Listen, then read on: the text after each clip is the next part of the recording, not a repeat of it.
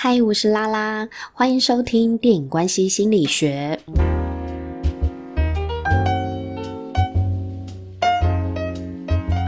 前几集呢，我们讨论到《三十而已》这部剧，三位女主角呢对感情是不妥协、不将就的态度哦。顾家没有为了儿子就将就一段不忠诚的婚姻，王曼妮也没有为了钱而妥协被包养。钟小晴没有因为稳定的生活就妥协于缺乏沟通的婚姻。这一集呢，我们要看的是女人三十加的职场出走学。节目开始之前呢，我先回应一下听众的留言。有听众呢在脸书社团电影关系心理学里面私讯问我。婚姻既然是合伙关系，是否只需要挑选合伙条件就好？真的要跳过相爱这个元素吗？哦哦，不是这样子的哦。我回应一下，择偶倾向呢，虽然有三种，但是我不认为没有爱你选得下去。爱是一切的开端，所以我觉得爱是基本元素啊。只是说，除了爱之外呢，可能还会有三种的择偶方向。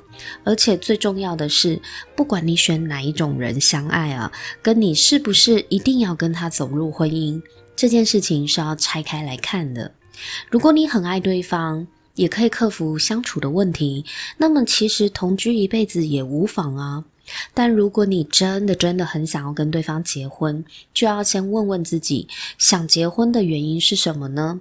而不是交往到最后，好像一定要走到结婚才叫做负责任。有时候搞不清楚状况就走入婚姻的人，才是最不负责任的呢。我看社团上啊，大家票选渣男的时候，大家好像都很一致的投给许幻山呢，就是。听众蛮多人觉得许幻山很真的很可恶的哦，但我觉得蛮吊诡的是，同样是脚踏两条船，梁正贤怎么没有人讨厌？因为他单身吗？是这样吗？你也最讨厌许幻山吗？欢迎回到我们的脸书私密社团电影关系心理学，一起来发表你的看法吧。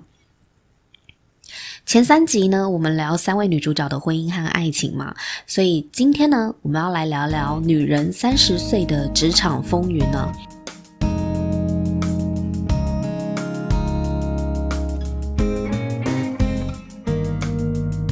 从三个女人在不同的职场上跌的跟斗和碰撞，就看得出来，职场上的尔虞我诈跟生存实在不容易。表面上大家都说日久见人心，但事实上呢，却是谣言人人信。钟小晴从事物业管理，有点像是百货公司的楼管，在办公室呢，就是人人可以使唤的便利贴女孩啊。最难搞的店铺呢，都交给她处理，她也来者不拒。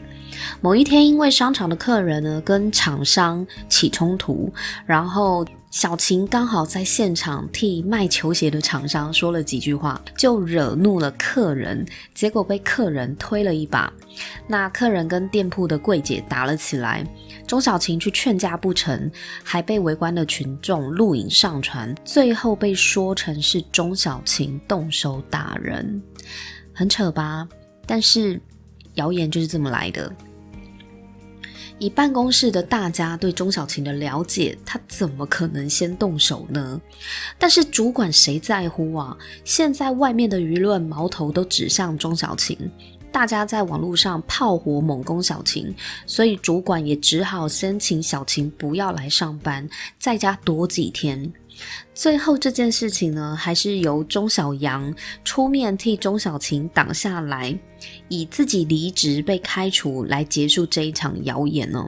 在职场上被栽赃造谣就是这么可怕，天降谣言你根本不知道从哪里来的。王曼妮不也是这样吗？她也是被人家嫁祸盗用客人点数，明明就拒绝收下客人点数的她。隔天就被主管叫去调查，因为有人把大客的点数存入曼妮的卡。妙的是，曼妮和小晴遭受被人嫁祸栽赃的事件，最后呢都是有贵人出手帮忙才解决的。曼妮是靠小晴帮她调监视器。是为什么都没有人想到？最后钟小晴发现可以去调存入点数时间的监视器，就知道是谁存的啊。那些主管是没有脑袋吗？本来还想要因为这件事情开除王曼妮，这真的是太瞎了。钟小晴而是因为陈宇帮他查出来客人的鞋子造假，才帮他平反，让这件事情真相大白。如果有一天你在职场上也被栽赃了，第一件事情呢，千万要冷静。虽然你身边的人可能都会背叛你，反过来咬你一口，让你感到很害怕、很慌张，但是唯有冷静去查证，才有机会还自己清白。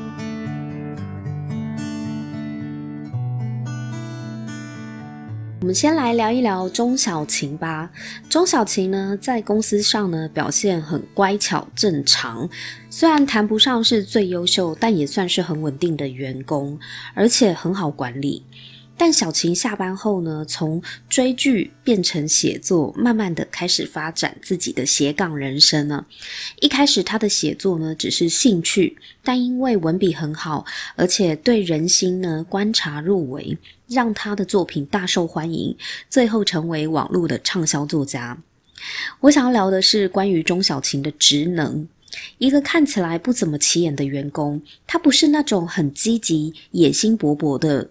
员工，但是他做的工作呢，也是劳务行政工作居多。他的特质就是很有耐心，并且很能够陪伴别人。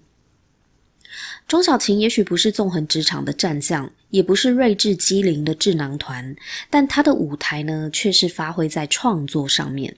只是物业管理的工作，并没有给他发挥才华的空间呢、啊。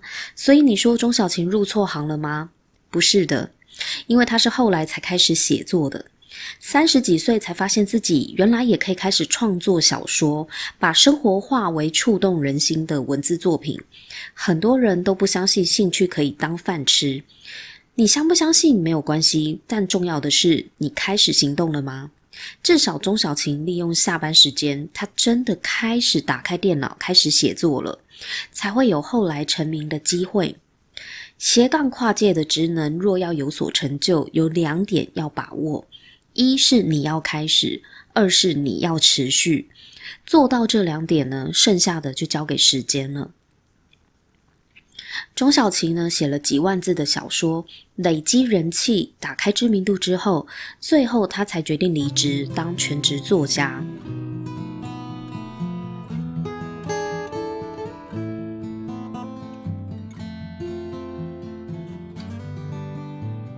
接着我们来看一下王曼妮。当你在一个领域久了，是不是越来越不敢变动了呢？害怕一旦改变，自己仿佛什么都没有了。王曼妮她当了八年的柜姐，在职涯发展中，其实有一条很明确的路：从资深销售呢当上销售主管，再往上爬就是副店，最后就是店长，然后可以进入总公司当区督导。这一路呢是非常清楚明确的职涯发展，剩下的就是人要如何走到下一步了。王曼妮熬了八年，熬到一个销售主管。原本副店长离职之后，呼声最高的就是他。谁知道从总公司空降了一个二十几岁的副店长，作风明快利落，强势逼人。这种属于自己的位子被抢走的感觉，你说曼妮闷不闷呐？但一切都是总公司决定的呀，不管你的资历深浅，呼声多高。总公司的考量不必过问你的意见，人家说空降就空降，这就是职场上常有的事情。王曼妮本来盘算的升迁之路被人家占走了，于是他就把目标转向调往香港分店，希望可以跟梁正贤靠近一点，但最后发现梁正贤劈腿。跟梁正贤分手的情伤呢，重挫了王曼妮的工作。她开始上班无法专心哦，然后出包啊，被客人投诉等等的。最后，曼妮选择离职，离开上海，回到家乡，站离职场。要放弃这八年以来一直坚持的这一切啊，原本就不容易。但是，曼妮选择回到家乡的。决定呢，我觉得也有寻找他自己的意涵在，因为他在上海彻底的迷失了自己，不仅感情被欺骗了，工作也做得不好，本来渴望升迁的副店长的路呢，也被堵死了。那到底王曼妮这八年以来累积成什么样的自己？我想他都糊涂了。我非常喜欢看曼妮回到家乡的那一段哦，因为她在她家乡里的那几集呢，看起来她好像很安静的融入在家乡的生活，但是从她的眼神和表情，就是一副第三者旁观的样子，静静的观察家乡的一切人情世故，但是她的思绪呢，却很聒噪不安，一直去找理发店的余伯谈心啊。于伯伯看出曼妮是从上海逃回家乡的，他就鼓励曼妮：“你不要逃避，因为逃避是没有用的。正面迎击，反而才能够冲出一条血路之类的。”就是于伯的心灵鸡汤，还是有鼓励到曼妮啊。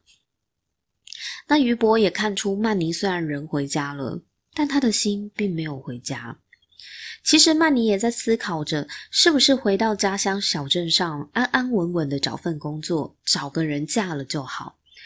在上海呢，每天竞争激烈的拼搏八年，心也累了，他飘不动了。本来垂头丧气、迷失自己的他，回到家乡之后呢，变成人人夸他、赞他。这种落差，他其实一开始是非常不习惯的。但是呢，也更显现得出来，王曼妮跟镇上邻居之间的眼界和格局是有很大差距的。从差距的认知，也让曼妮慢慢的找回自己的自信。曼妮除了配合妈妈帮她安排的相亲，认识了镇上单位的主任张志。那她从上海冷漠的环境回到家乡呢，非常不习惯人跟人之间的热络。但是张志跟曼妮说，这就叫做人情味，但曼妮却觉得这叫人情债啊。毕竟不是每个人都这么喜欢活络社交的嘛，就有人喜欢孤僻边缘的存在，安安静静的就好，不要受到太多的关注。曼妮呢，她回老家找自己嘛，也开始尝试着妥协，试着求稳定的生活。二十几岁的时候呢，可以靠体力拼；三十几岁还能拼几年呢？大家都跟他说稳定才好，他自己也无法否认，稳定的生活确实简单，看起来唾手可得，很可靠。而张志呢，喜欢他，又帮他找了一份他大概不用花什么力气就可以做得很好的工作。小镇上的人人也支持他与张志结婚，爸爸妈妈也很高兴，他终于要有一个好的归宿了。就算张志没有梁正贤风趣有钱，但是以单位上的薪水也不愁吃穿，绝对不会让他过苦日子的。好家在曼妮呢，有让自己去尝试相亲，尝试着有一份镇上稳定的工作。但是如果不是因为他真的试过，他最后也不会知道，原来这种生活呢，自己真的不想要。勇于尝试呢，除了找到自己要什么之外，还可以确认自己不要什么。迷失的时候，就尝试不一样的选择吧。不知道自己要什么没关系，尝试过后，至少很明确的知道自己不要什么。王曼妮确定小镇上安稳的生活不是她要的，她向往的是外面的世界，是山的那一头。她要的是去外面闯荡，而不是待在很安稳的井底生活。她想要增加自己的眼界，找回职场上打拼的热情和动力，所以她决定再次离开家乡，前往上海重新打拼呢。那因为呢，他之前透过梁正贤的关系认识了一位很有钱的魏总魏先生，两个人有了一面之缘之后，曼妮原本以为魏先生可以让他重返奢侈品店，他想要当店长，但是魏先生开出条件，要曼妮呢先通过催收账款的试用期。成功做到之后，才可以当店长。这三个月的试用期就是一个考核哦。如果王曼妮没有通过考核的话，就可能要出卖自己的身体当魏先生的私人特助。而这个赌注哦非常大哦。魏先生告诉他，如果你想要获得高位，你就要把自己的底牌拿来梭哈。我觉得魏先生倒不是真的那么卑鄙啦。他只是把曼妮的后路给断了。因为如果王曼妮不想要出卖自己的身体的话呢，他就必须要往死里拼命哦，死都要拼出个业绩来，要通过这个试用期。我认为呢，凡是打不死你的，必使你更坚强。在王曼妮身上再清楚不过了。王曼妮从资深的销售转到追债，同样是做业绩哦，逻辑大不同。精品销售呢，要掌握客人的需求，推荐适合的商品，用周到亲切的服务来收买顾客的心。但是追债可不一样哦，因为欠债的人啊，龙蛇杂处，非常赖皮，甚至还会诈欺你。王曼妮就为了业绩，自掏腰包借钱给要追讨债的对象，结果人家拿了他的钱就落跑了。王曼妮被骗了，业绩也没做到，真的差点就被开除了。本来他也是抱怨主管给他的客户都是难搞的，然后要整他。几个礼拜过去啊，业绩迟迟都没有破蛋，因为王曼妮追债的方式啊，还是脱离不了他销售员的风格，温良恭俭让嘛，然后又很真诚，但这一点也不管用。魏先生呢，告诉王曼妮说：“知道为什么我要派你去这个单位吗？因为公司的催收账款单位是最困难的一个单位，不仅要了解公司的商品、合约的法条，还要跟最难搞、最复杂的客户打交道。魏先生他自己就是从这个单位出身，一路走到现在的位置。”让王曼妮去这个位置磨练呢，也是因为如果王曼妮能够搞定这些牛鬼蛇神，以后呢就没有什么可以难得倒她的。米西亚的店长对王曼妮来说就会轻而易举。王曼妮本来还抱怨魏先生要整她哦，不公平。但是听了魏先生用心良苦的一席话之后，他羞愧的低头。这让我想到职场上有一些任务和处境呢，有可能会让你觉得你特别倒霉，主管特别不公平。但是这些不顺遂，有可能就是主管刻意安排，要来激发你的潜力或磨练你的能力的。所以王曼妮最后重新回到应收单位呢，为了要撑过三个月的试用期，她挑战自己，她打破她的形象框架了。为了追讨债务，她什么方法都肯试哦。最后从原本优雅的专柜小姐呢，变成一个油嘴滑舌又难缠的追债小姐。他不是靠逞凶斗狠，但是呢，各种死缠烂打的招数呢，也会让债主怕他哦，最后投降。而且他也是一个做事情啊会去追根究底的人。曾经有一家公司的债务老是追不下来，那他一路查下去，才查到原来是有人做假订单的事情，还因此举报了他的主管 Frank 的舞弊哦。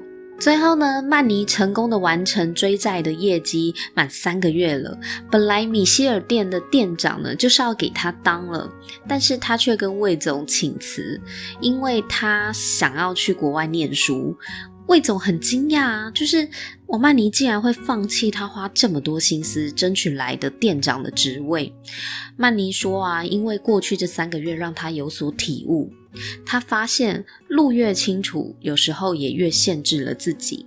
他觉得自己还有很多东西想要学习，看的世面还不够广。他想要多增进自己的眼界，所以他决定去英国念书。很多人三十岁过后就没有打算再去念书了，这确实也不是每一个三十岁的人都会做的决定啦。那王曼妮在应收单位累积的经验。克服的挑战呢，让他对自己的潜力哦更有信心。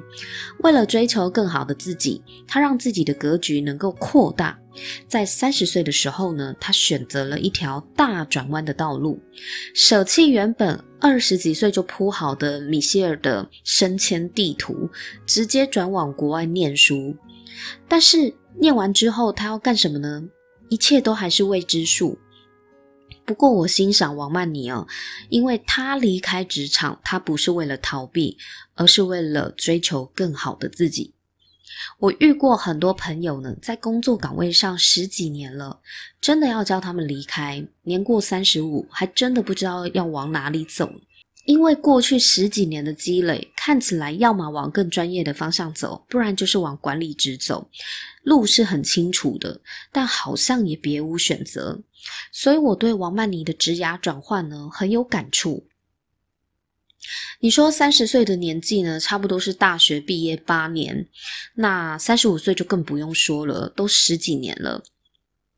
在这个职场的起飞期，真的要跳脱原本的航道重新出发，不是每个人都有这股勇气的。但我觉得呢，人生不用害怕转弯，做任何决定都不嫌晚。只要你清楚自己要什么，就勇敢迈出步伐吧。因为越困难的路，当你走过了，你就越有底气再去追求更高层次的成就。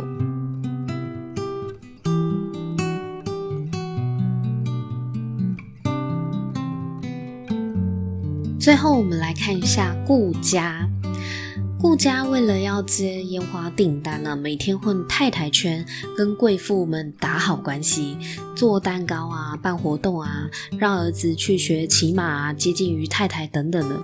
最后呢，成功接到于太太她老公的游乐园订单呢，而且顺利的不可思议啊！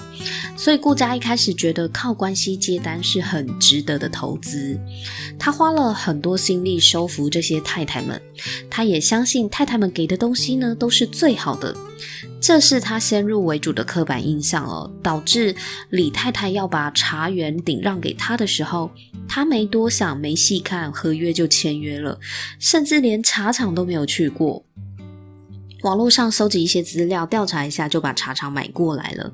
转让完成之后，顾家才发现自己被坑了。李太太留给他的是一笔烂账啊，茶厂问题很多。顾家确实可以在这个时候认赔杀出来止血，但如果要继续经营茶厂的话呢，要投入的钱就变得更多。我觉得顾家呢，最后还是选择继续经营茶厂。除了亲自走一趟茶山，看见村里这么多户人家都要靠茶厂吃饭，他觉得于心不忍之外，更重要的一个原因就是希望可以让许幻山的烟花事业不要再像走钢索那样子战战兢兢的。茶厂的事业相对稳定，如果做起来的话啦。李太太坑顾家的这一局，我觉得是顾家人生中重要的转折。聪明的人啊，赚钱快，以顾家的本领，社交也不是问题。他肯吃苦，懂人际，本来经营人脉，又可以替烟花公司进单，而且有了稳固的交情，也不怕被抢单。这一切都来得这么的容易。但因为跌了一跤，他醒觉到自己对于赚快钱的投机啊，是最大的风险。人脉并没有想象中的可靠，这一层领悟是很不容易的。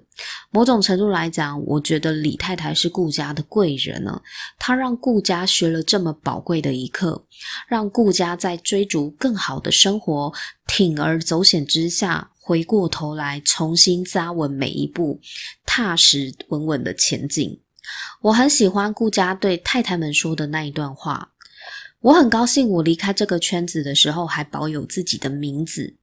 我觉得这是编剧巧妙的安排。那些太太都是谁谁谁的老婆，所以称为太太嘛。陈太太、李太太、王太太、于太太，所有的人都是冠夫姓，然后没有自己的名字。但是从头到尾，这些太太们都是叫顾家本名，从来没有叫过她许太太。女人的名字呢，就跟神隐少女一样，在这个社会当中很容易就消失了。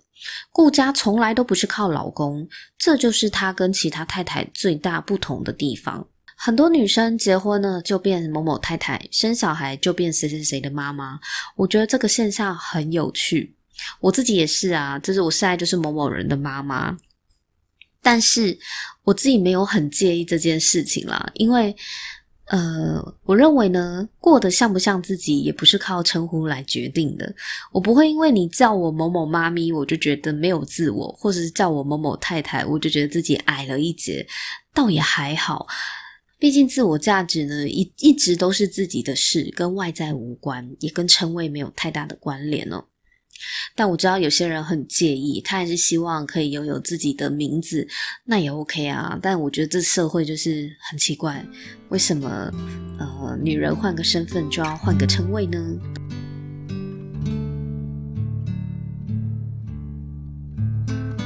顾佳呢，她其实就是个创业家。她跟老公创立了烟花公司之后，也自己开创茶厂的事业。我们看到了她对茶叶一知半解，但是最后呢，她自己深入茶山去了解种茶叶、采茶叶，就是从头到尾自己摸一遍啦。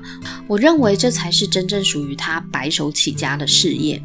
虽然在全剧的结局，她还在打拼当中。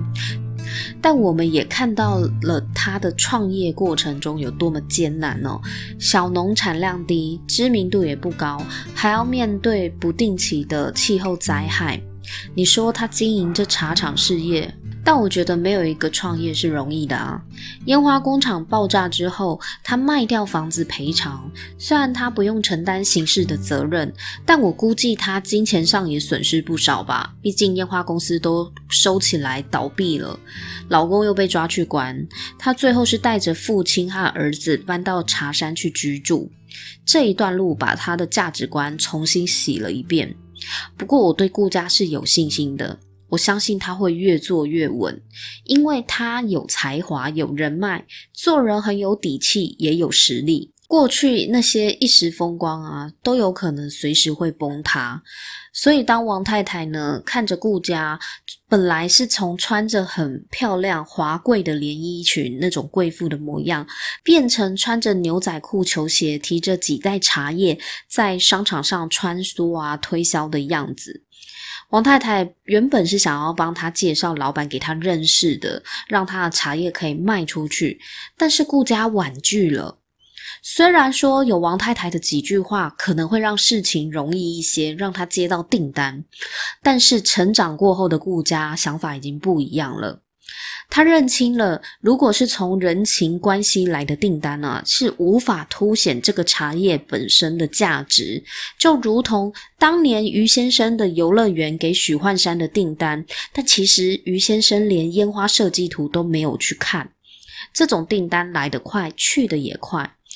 那人脉呢，固然是很重要，但做产品啊，不能只讲人情。产品的好坏缺失，老板必须要诚实面对。因为人脉只是一股东风，优质的产品才是根基。走得快靠关系，走得远呢靠实力。顾佳最大的优点就是他擅长面对问题和解决问题，不管是婚姻上还是工作上出事了，他永远在想要怎么样去解决处理。王太太说：“一个女人有多狠，不是看她够得着多高，而是看她能蹲多低。”家里遭逢巨变，但顾佳有着面对问题不逃避的态度，而且她是愿意卷起袖子，不怕弄脏手，蹲下身躯来的身段哦。所以最后呢，我相信问题在顾佳面前，她会一步一步慢慢的去解决。看完这三位女主角的转职过程呢，不知道你是否也在思考自己未来的路呢？从熟悉的工作上面出走，确实不是件容易的事情。但如果你真的面临了困局，或许可以参考这部剧里的三个职场出走的路线：一呢是发展自己斜杠的能力，跨界累积实力，就像钟小琴一样。二呢，就像王曼妮一样，选择继续念书，把专业往上提升，走学术路线，充实自己的知识和视野，这也是累积实力的方法。三呢，要么就像顾佳一样创业喽，但是这条路走得有多艰辛，你从顾佳身上就看得到了。不过确实很多人三十几岁离开职场去创业，自己另开一个新的篇章，写自己的故事。我希望所有三十而已的大家呢，我们都能够带着对自己更踏实的认知，迈向我们的四十岁。那看完这部剧呢，我非常的有感触，所以也做了这么多集来跟大家分享。那我也想要听听大家看完这部剧的想法。那如果你还没有看过，因为听了我的剧评呢，我也真的非常推荐你去找出来看哦。那今天就跟大家分享到这边。如果喜欢我的频道，记得订阅，就不会错过我的上线通知啦。我们下次见，拜拜。